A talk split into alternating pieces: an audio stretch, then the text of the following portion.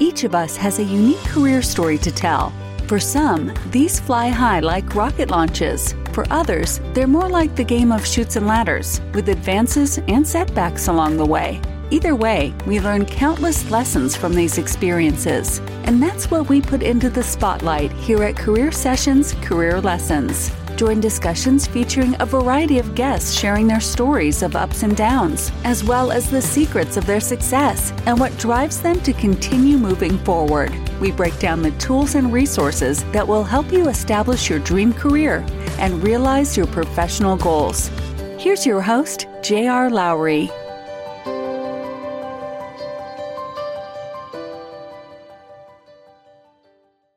Hi, I'm J.R. Lowry. This is Career Sessions Career Lessons, which is brought to you by Pathwise.io. Pathwise is dedicated to helping you be the best professional you can be, providing a mix of career and leadership coaching, courses, content, and community. Basic membership is free, so visit Pathwise and join today. Today, my guest is Mosongo Moukwa. Mosongo is a seasoned executive and consultant who has dedicated his career to helping companies thrive by commercializing new technologies, diversifying their product offerings, and entering new markets. After 30 plus years in leadership, Mosongo has applied his unique talent for identifying important leadership gaps and developing the talent and culture necessary for success. He helps solve important innovation challenges that hold organizations back by unleashing the collective creativity of their people. Mosongo has written and spoken on leadership, neuroscience, project management, and business. He is the author of the recently published Be a Leader of Significance, and his articles have appeared in Business Today, the Journal of Creative Behavior, Crain's Cleveland Business, R&D Innovator, and Business Standard. Mosongo serves as the president of Hathaway Advanced Materials and has held leadership positions in R&D and operations at some of the world's most respected brands, including SC Johnson, Reichhold, Asian Paints, Avient, and PCBL. He lives in Chapel Hill, North Carolina. Uh, Mosongo, welcome, and thanks for joining me on the show today. Thank you, JR. Um, I'm really excited uh, to have a conversation with you and thanking you for uh, having me on your show. Yeah, well, I'm looking forward to it as well. Let's let's dive right in. So, let's start with your book. Actually, be a leader of significance. So, why did you write the book, and what's its overall message? The book is really uh, about advocating for impactful leadership, mm. one that impacts uh, people's heart and mind, and make a lasting difference, and opens doors that could lead to amazing results. So this came from uh, really a reflection on my journey. So I came to realize that uh, the work was never really about market share or innovation, but instead the outcomes were the result of transformational changes uh, that really started for ground up. So the book really is to uh, inspire people to seize leadership opportunities and create moment of significance for others. So that's really what the book is about. And uh, what uh, the book includes is practices and ideas uh, that I've developed over the years that I wanted to share with the readers uh, to help them on their own uh, leadership uh, journey. They'll find in the book many stories. And then at the end of each chapter, there are a number of actions that they could take today. So that's really what the book is about. Was the title your idea or did somebody in the publishing chain come up with it? No, no, no. The title, the title was, was my idea because I wanted to put uh, emphasis on significance. So that's right. really uh, because uh, JR, what I've realized is that uh, when I meet uh, many of the managers who work with me over the years, and we're talking about our time together and so on, they never seem to talk about the amount of revenues or market share or, uh, or we have improved productivity. But we always talk about the experience that they went through while working with me or while engaging on some uh, development of manufacturing uh, project and so on. So the work was not really about uh, improving the share, the share price, huh? but really right. is, is that experience. That's why I chose that title of uh, to be a leader of, of significance. In your view, what distinguishes a leader of significance from other leaders? First of all, let's look at what that uh, significance. And let's pause for a moment. Well, one thing that makes our life worth living is really a feeling of significance. Some of our most uh, treasured memories are really the times where, uh, in my case, I shared something and in doing so, it made me feel special. It made me feel needed. It made me feel valued. And I bet for some other people out there are feeling the same. So the amount of significance that you feel and uh, how you feel that need has a major effect uh, on how we view and work toward our life purpose. So fulfilling the need of significance is, is I would say, essential uh, to achieving mental and emotional health. So you work for a COO and uh, this fellow, just, just to, uh, to contrast that with the transaction leadership. So early in my career, I was the head of uh, a big department and I was uh, reporting to this uh, chief operating officer. So I went to see him, hoping to discuss uh, what will be his expectation for the job will be, and then what he was looking forward and so on. And then he answered me like this. He said, for me, the rule is simple. You scratch my back, I scratch yours. So you cannot find really transactional like that right. one.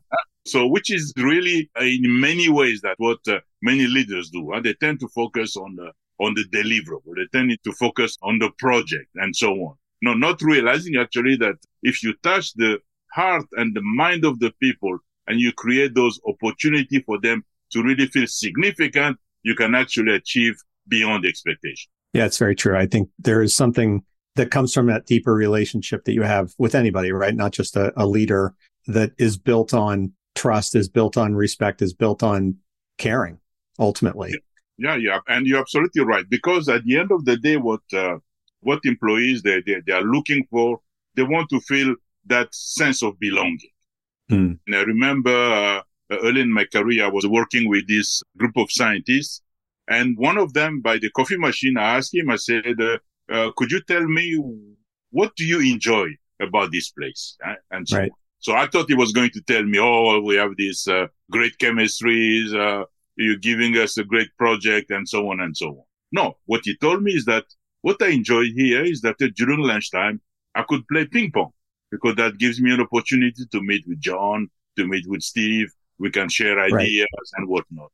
So belonging, the sense of uh, affiliation was extremely important. That yeah. sense of belonging is really important. I mean, ultimately, I mean, you've used the words belonging and valued, and we all go to work, I think, wanting to feel like we're contributing to something bigger than ourselves. And if we're not transactional about it, and part of that, I think, is really deeply tied to a sense that you belong to something bigger, right? And that your contributions to that something bigger are valued. And without that, it does get to be kind of a, it's just a job.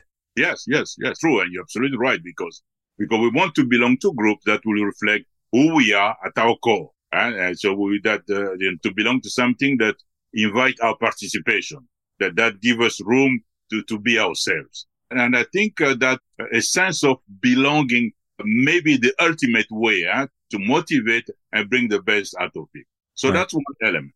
But the other one, JR, that is also people looking for is that psychological safety. I remember there was uh, this marketing employee. She got transferred into my group. She was telling me that uh, while she was in the marketing department, uh, in the beginning, her boss used to come to her and say how great of a job she was doing. Uh, the project were moving well and so on. But over time, she began to hear some rumors that she was not performing to expectation, that she was not being invited to meetings and so on. And then I did ask her uh, when she joined my group, I said, well, did you go to your supervisor or to your boss and then ask why that was the case? She said, no, I did not go because I did not feel safe going there and even raise that question. I felt invisible. So that place there were people actually, they can even at the minimum raise uh, their concerns or uh, something that is bothering them, it's extremely important for them to be in that kind of uh, environment.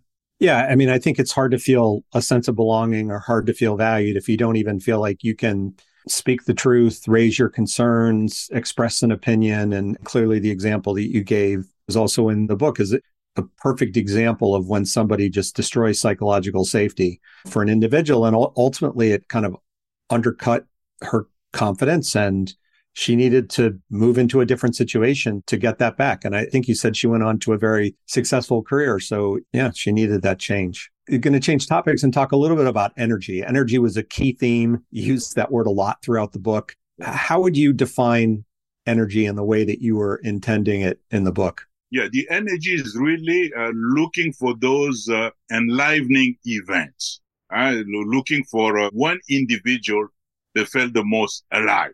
That's really what I'm talking about. So you can look at it at the level of individuals and you can also look at it at the level of the organization.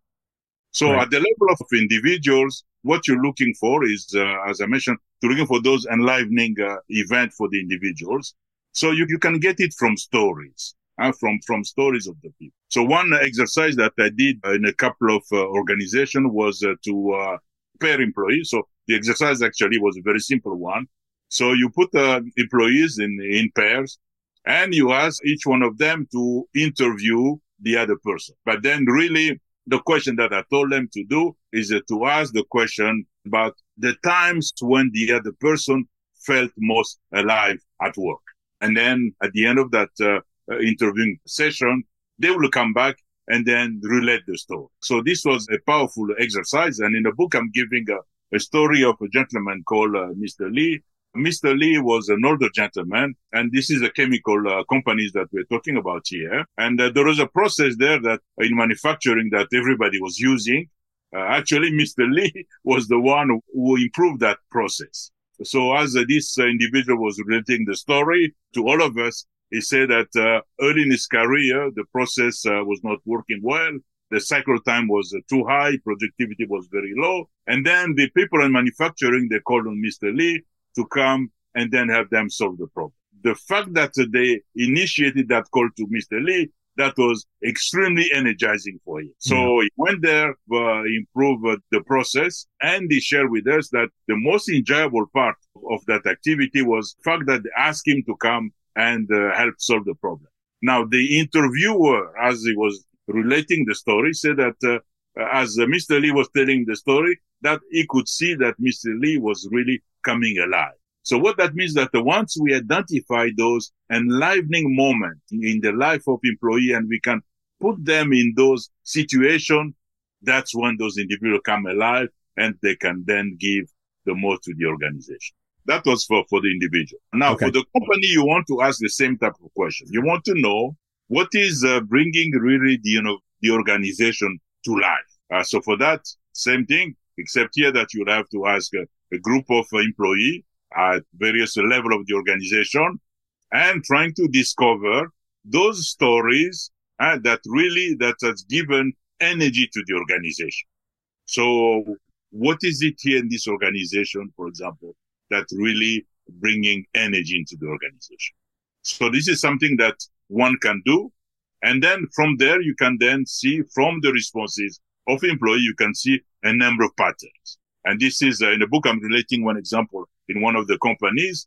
And what some of the employees, they suggest is, for example, is that my ideas matter, not the, my position. Freedom is essential. It's good to be appreciated and recognized. And then from there, then you can distill this into what we call life-giving forces. And then in that particular company, what they're saying is, uh, is like emotional connection was important, uh, passion to succeed, belief in self and others. Some of those life giving forces may be right. existent in the organization, but some may be aspiration. So once you know that, then you can now craft processes and system in place and activities to really try to address some of those life giving forces for the organization. So this is how you, you really bring that energy forward. And on the flip side, what are the things that you've seen people do other than the, example you gave a minute ago around psychological safety? What are some of the things that you've seen leaders do that just suck the energy right out of the organization? I think as leaders, we, we sometimes miss many opportunities actually because uh, there are so many junctures during the day where we meet yes. people at the coffee shop, uh, in meetings and so on. Uh, you can say, you can greet people, how are you doing? And then you walk away. That means I'm greeting you, but really I don't want to know more. right. So you could uh, sometimes introduce people somewhat uh, in a very uh, dismissive uh, way. So, so that also sometimes sucks the energy. Or you could come to an individual and say, how are we doing in the project? Because you as a leader, you are interested whether we're meeting our milestones or not. When in fact, you could ask the individual, what are some of the bright spots here? Is there any good surprises here? You know, what you think you should do more? Uh, this one brings some energy because it puts the employee somewhat uh, into a reflective mode. And, and I find that works actually uh, quite well. Now, for the leader to do this, I mean, apart from not just sort of being too transactional during the course of the day, you know, asking how somebody's doing quickly and walking away in your example from a minute ago. But the leaders got to have their own energy too. And they've got to make sure that they develop their own energy, that they preserve their own energy. In your experience, how did you do that so that you were able to consistently provide some of that energy out to people individually in the organization or to the organization as a whole? This is a great question because uh, yeah, I've often said that uh, the leader has to be the energy in chief. So, which means that the leader also has to create that dose of energy. And sometimes you need to give yourself also that energy. But I think uh, that energy really comes down to if the leader has a sense of uh, what really is driving him, because that becomes your compass. That becomes what every day when you're getting up, that is your engine. That's what keeps you going. Because actually the leadership is, is a journey. Huh? And throughout that journey, the leader is going through that process of discovering himself, uh, discovering his purpose. And then as you are beginning to live that purpose and you're getting fulfillment, then you're also generating energy. Then you have a sense of uh, being significant. Then you're beginning to recognize the significance in others as well. Okay, we've talked a lot about energy. I don't know whether we've confirmed or refuted the first law of thermodynamics, but we can move on to something else at this point. Curiosity was another topic that came up throughout the book. And you describe yourself as a, a curious person. It certainly showed just in the narrative of the book. What fuels your curiosity? I think some of it, JR, is coming also for my own upbringing. We have uh, traveled uh, a great deal around the world, so that has created uh, a great deal of flexibility and uh, adaptability because then you begin to appreciate uh, other places, other culture. I was born in the Congo and then we live partly in Belgium and then in the Congo and then uh, from there, uh, even within Africa, we have traveled in some places. So in Europe, we, we have traveled a great deal. Even when we were younger, my father always uh, helped us to be curious, taking us to museum, exposing us to things, always encouraging us to go and see places. So that, to quote him, he always say, you have to go out there and see places. So right. that always fueled my energy. But because of that, I've developed that curiosity about, about many things and also curiosity about people because as students, really, uh, I came across uh, students from virtually around the world, huh? from Iraq, from Iran, from uh, Colombia, Chile, and what some of them I'm still in touch even today after after after so many years, you know, more than 40 years. So then you begin to appreciate and you want to learn more. And I think that has helped me also uh, as a leader because I believe that even to develop that trust with others, you need to have that persistent curiosity, you know, when you're looking at the people, you want to look at them with generosity. You want to look at them as a person with soul, you know. So I think that's where probably uh, that curiosity has come from. Do you think curiosity, when a leader's got curiosity, can their curiosity be contagious in the organization? Oh, yeah, yeah, definitely, definitely. curiosity or passion, all of these are contagious. Because if the leader is, is curious, then you expose other people. For example, one of the activities that I've done over the years, which I thought uh, really uh, those who were working uh, with me, was like uh, when we have the Friday meeting, weekly meeting, I would consciously decide not to discuss projects, uh, but to pick up an article, a current event, or an article on leadership or uh, whatever, and then share it to the group and then have a discussion. So that also spur a little mm-hmm. bit of curiosity to others. And then as time went on, now some of the managers also began to bring uh, something that they thought it would be worthwhile to discuss. I will decide I will offer uh, them uh, a book and then I'll tell them, why don't you guys read this book in one month? Let's discuss this. In the beginning, uh, they will be maybe reluctant, but over time, then they began to appreciate this. And some of them have continued doing this practice uh, in their own uh, jobs in different companies. Yeah, it is. It is. Yeah. Because when you're curious, you're beginning to, to ask questions. As you are learning, you're also sharing your learning with other people. And in turn, they can feed now off of what you're telling them. They may even go now and research more, come back, and you can then have a conversation with others. I know you like to meet as many people as you can when you join an organization. What are some of your favorite questions in those introductory conversations with people? when I meet with them uh, and I'm agreeing with them, I will ask them, uh, "Where are you from? What brought you here?"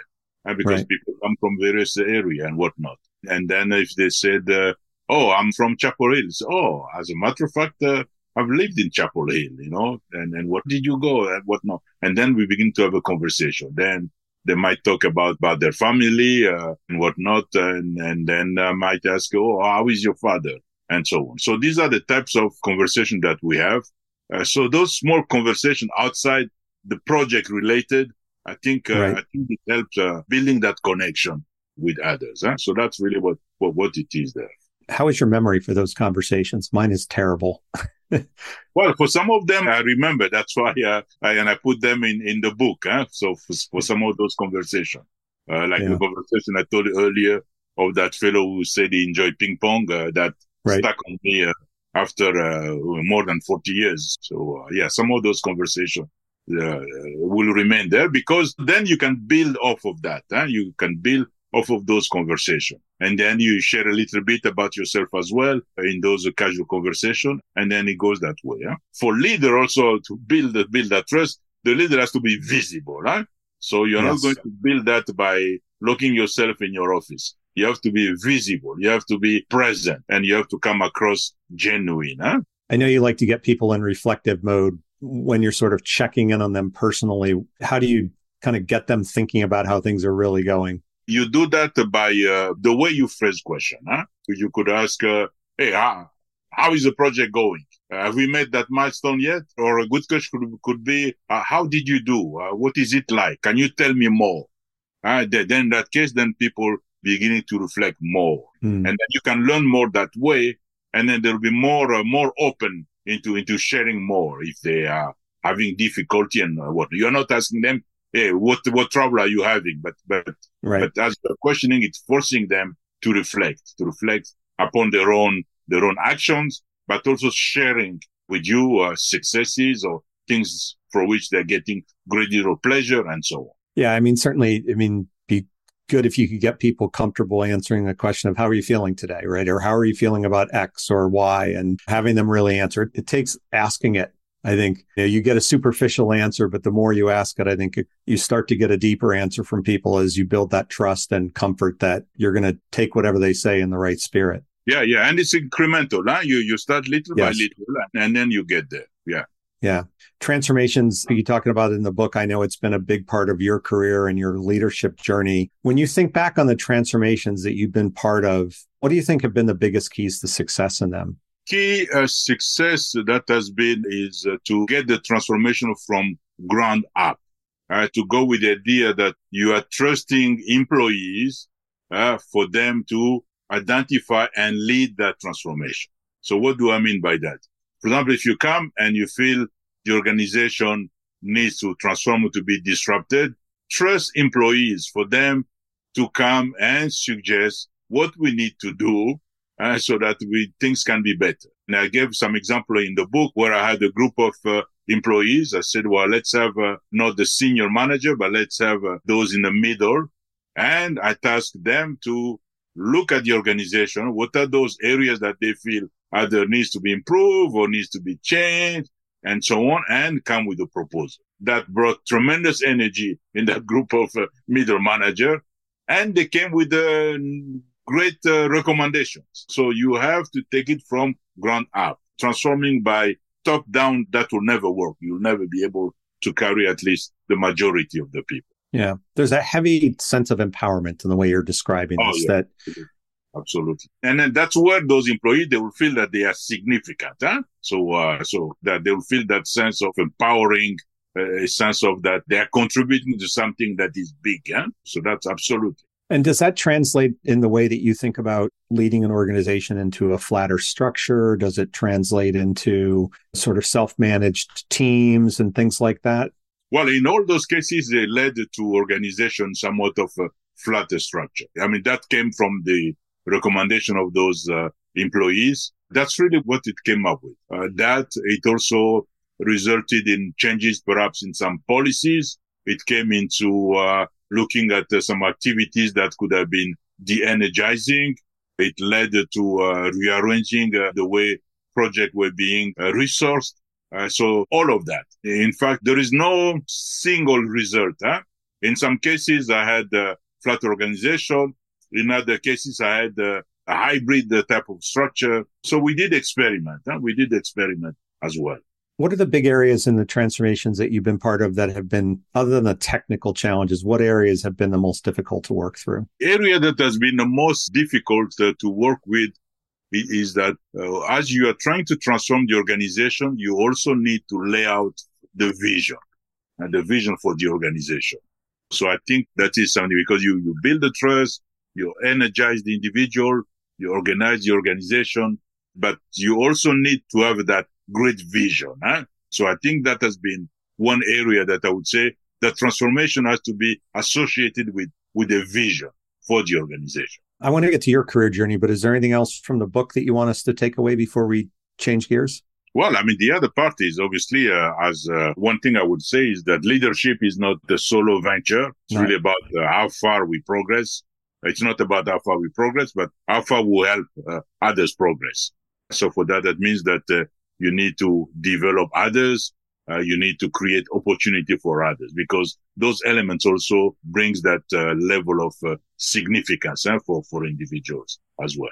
Yeah. Well, as they say, there's no I in team. There's also no I in leadership. Yeah, absolutely. So go back to the beginning of your career journey. When you first finished school, what did you envision yourself doing? What was your first job? How did you end up in that job? Yeah, actually, uh, JR, when I finished my PhD, I got the research fellowship to work at Northwestern University uh, near Chicago, Illinois. So I came really into this uh, leadership uh, by accident, uh, JR. So I just finished my PhD and I've taken this job with a specialty uh, chemical company. Was excited to be part of uh, their research and development looking forward to developing great products, IP. Right. But then not long after I started, the vice president of R&D called me in one-on-one meeting and uh, he told me, say, well, uh, Mosongo would like uh, for you to be a manager. We don't have a research uh, group here. So, uh, spoken to your colleagues, they think you'll be the right fit for this role. So I was a bit uh, caught off guard. So I told him, I said, hey, uh, listen, I've never managed anybody and so on. So he replied to me saying, no, uh, you'll be fine. So all of a sudden, I was a brand new manager with no managerial experience and I have to figure things out by myself. So some people, uh, helped me, uh, along the way, but uh, more or less I was on my own. How long had you been in the company when you were thrust into that position? Ah, that was, uh, one month. One wow. month. One month. One month. So I was there fresh. So one month. yeah. If your colleagues were backing you, you must have made quite a first impression. Yes, yes, yes, yes, yes, yes. But I was a bit scared, huh, I must say. I was of course. Actually, because I was uh, actually taken uh, aback. And then we were there. So I was successful uh, in building uh, building that research uh, organization. So one year passed, two years passed. Then eventually uh, that developed into a long and very interesting career. But yeah. what crystallized for me, JR, is that, and hopefully for the listener out there, is the thought that uh, growth and comfort they cannot exist. Eh? I think because I was put in that uh, somewhat uncomfortable position that allowed me to grow actually, and then uh, that uh, crystallization actually made it easier for me to take on uh, risky uh, risky changes in different jobs that some of which were were real difficult. That's how I started, my career. But the other one also I learned during that period is that when I started that job, I faced actually a choice to do what other leaders around me were doing or to do what I felt best for people and then people I was leading and for the organization. Mm. So that's really how I started my career. And then once I finished there, so we built a group and then uh, we were successful. They gave me a other assignment. Then eventually from there, I got the senior position at uh, global companies, managing groups uh, not only in the US but overseas. So I managed groups uh, based in Mexico, groups in uh, Austria, groups in Brazil, groups in the Netherlands. And then from there, I got an assignment to go to India. Uh, then I came back and then I had another assignment to India and so on. And then uh, today uh, I'm a president of uh, a company called uh, Hathaway Advanced Materials, which is a specialty chemical company. would make some specialty polymer called polysiloxane. So that's all. And throughout all this, uh, I never regretted being in the leadership uh, role. you've mentioned all the places that you've lived and I know you've worked in a number of places across the United States as well and managed teams in different parts of the world. How has having such a multicultural perspective helped you as a leader? Well, I think it helped me to realize actually that uh, the human beings, we are all the same. so there is a commonality in human beings. There is a commonality there because everybody's yearning for that human connection, whether you are Mexican, whether you're Austrian. So that helped me because it allowed me in many of those places to be able to connect with all those team members. And regardless uh, whether it's in India, whether it's in Austria, whether people in Brazil. Actually, I just got an email from uh, one of my former manager uh, from Brasilia just uh, last week. I think that allowed me to be able to weave my way around eh, those uh, multicultural uh, tapestry, if you will. Along the way, I got the impression that you also, you know, you were recruited for certain of these positions that you've taken. Did did you do a lot to actively cultivate relationships with the search firms that work in your industry? Yeah, yeah. When I was uh, actually the assignment I got uh, to go to India, where they asked me to go there and uh, build a R&D organization that is uh, innovative and so on.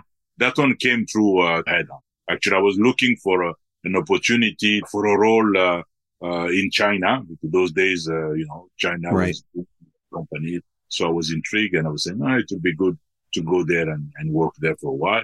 But there are no assignment. So the recruiter keeps on telling me, no, I'm not getting anything, but I have this uh, opportunity in India and so on. So I told him, well, I wasn't really sure. I was looking for something in China. And then he said, well, why don't you look at it? Uh, so that's how it went. But one of the recruiter also, uh, uh, prior to that told me, said that when I'm, when he was looking at my career, he realized that I was very good in building organization. That's what he mm-hmm. said, which, which, is something at that time I did not actually fully realize huh, or internalize. So that also helped me. And then, uh, and then some of those opportunities actually came, uh, came through, uh, those headhunters. Yeah, and it's always interesting when they sort of play back to you how you come across to them, right? I mean, you can sort of take or leave what they say, but at the end of the day, it, they're forming opinions on people all the time through their resume or through their network of referrals or through the discussions they may have with them directly. And they have a lot of influence. So I think it pays to pay attention to what they're saying and how they think about you and maybe things you don't see in yourself. Very much so. When you think back on the different stops that you've made so far in your career, would you say that you've been more opportunistic or more intentional about it? Well, some of them were opportunistic, some of them were intentional. When I made my first move, that one was intentional in the sense that I felt that I needed to be involved with other industries, uh, with other chemicals. That opportunity came and I took it as a vice president for one company who were making uh, chemical for the printing uh, industry that was there. The opportunity going to India, that one was more opportunistic because uh, it's not something I was planning to do. And then I said, well, let's give it a try. If it doesn't work, then we'll just try to come back uh, to the US. Yeah. But it turned out that actually it was a great experience there, very fulfilling. Yeah. Did your family enjoy the time over there? Yes, yes, yes. At that time, uh, my wife came there for a short while. All my children came to visit there because they were adult children. So they came there and, and that gave us an opportunity to travel around together, visit the country. Throughout all of this, what have been the consistent strengths that you've drawn on in your career?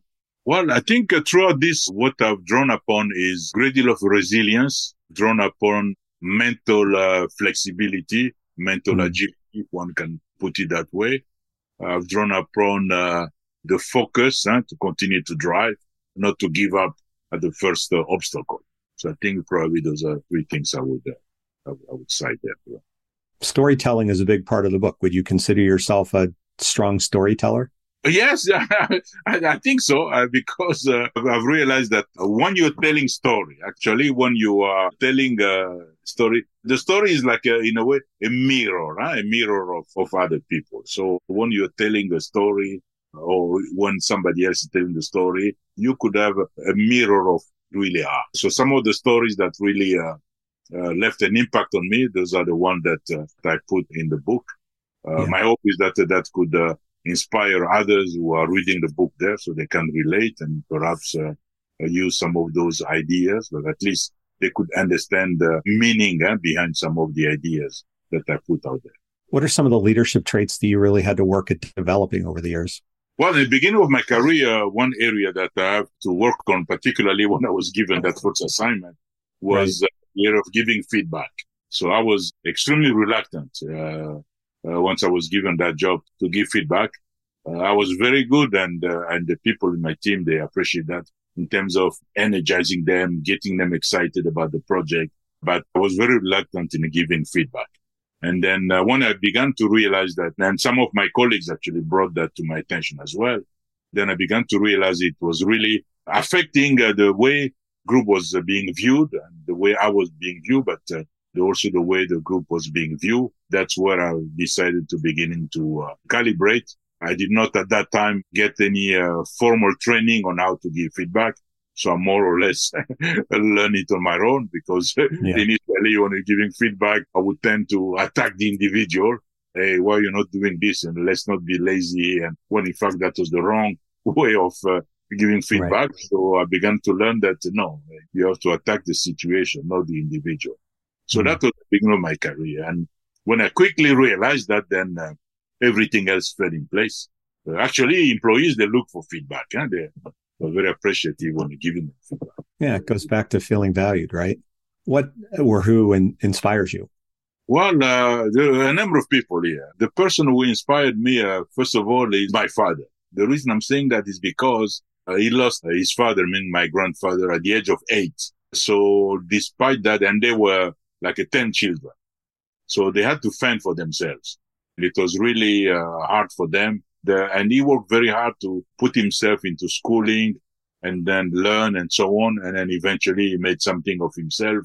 He got some good position, which allow us uh, turn to be sent to good schools and so on. So what I see there is a person who was uh, extremely uh, dedicated in improving himself huh? and pursuing a goal despite uh, the many challenges that he had at that time. So that's uh, one person. The other one as a leader, I would say is, is uh, Nelson Mandela, not the Nelson Mandela that we know as a politician, but really as an individual. Mm-hmm. Uh, and I'm sure you know the movie uh, Invictus. Huh? Uh, yes. Invictus was written by uh, William Henley.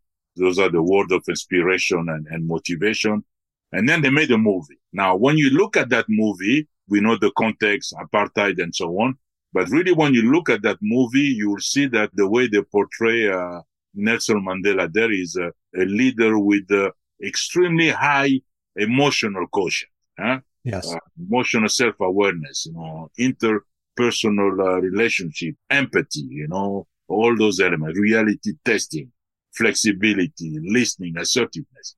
So when I looked at that movie under that angle, I really uh, appreciate, I got the sense of the individual, who this man really was. Huh? Uh, so for that, I would say certainly is one of those uh, that will come on top of the mind. What's ahead for you over the next few years of your career?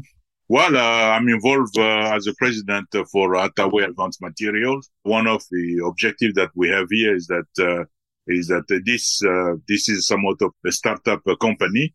Me and the chairman of the company were involved in raising capital so that's what it is. Uh, so we are producing materials, we are selling, but we think we can uh, make uh, a bigger impact if we could have uh, some injection of capital uh, to have really to scale up the technology much further than we have done so far.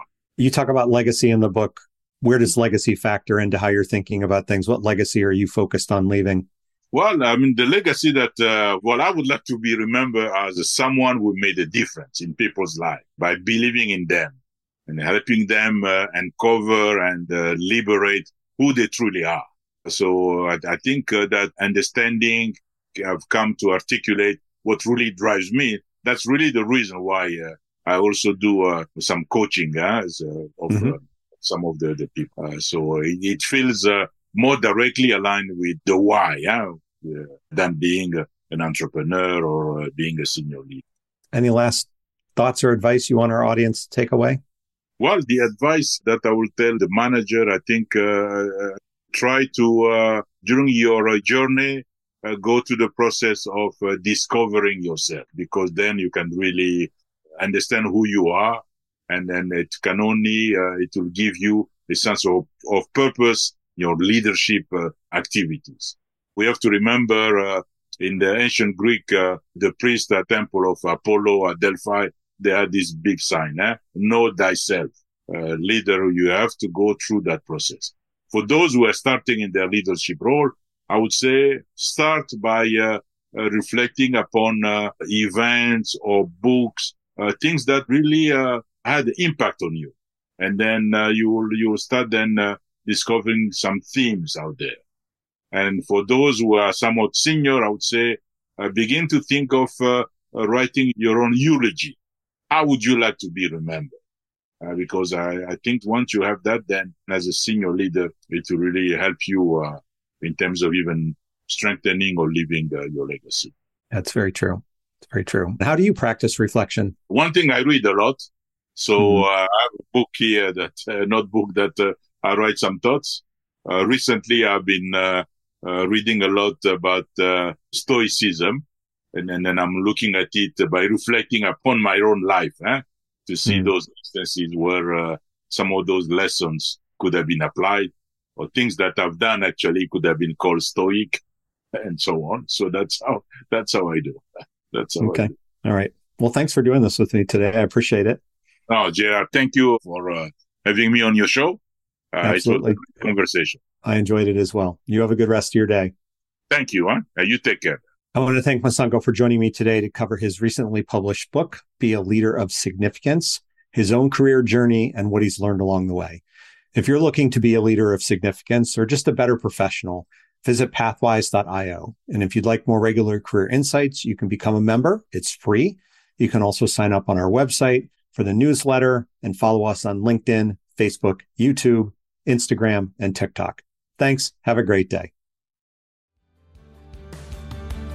Thank you for listening to Career Sessions Career Lessons. We hope the nuggets of wisdom shared today help guide your path to the successful career of your dreams. This podcast series is part of Pathwise.io, which is here to help you live the career you want. We provide a comprehensive mix of career and professional development events, insights, tools, and exercises backed by a group of leading coaches and other career management experts. If you aspire to something more or just something different in your career, join us at pathwise.io. You can find us on LinkedIn, Facebook, and Twitter. See you again on the next episode.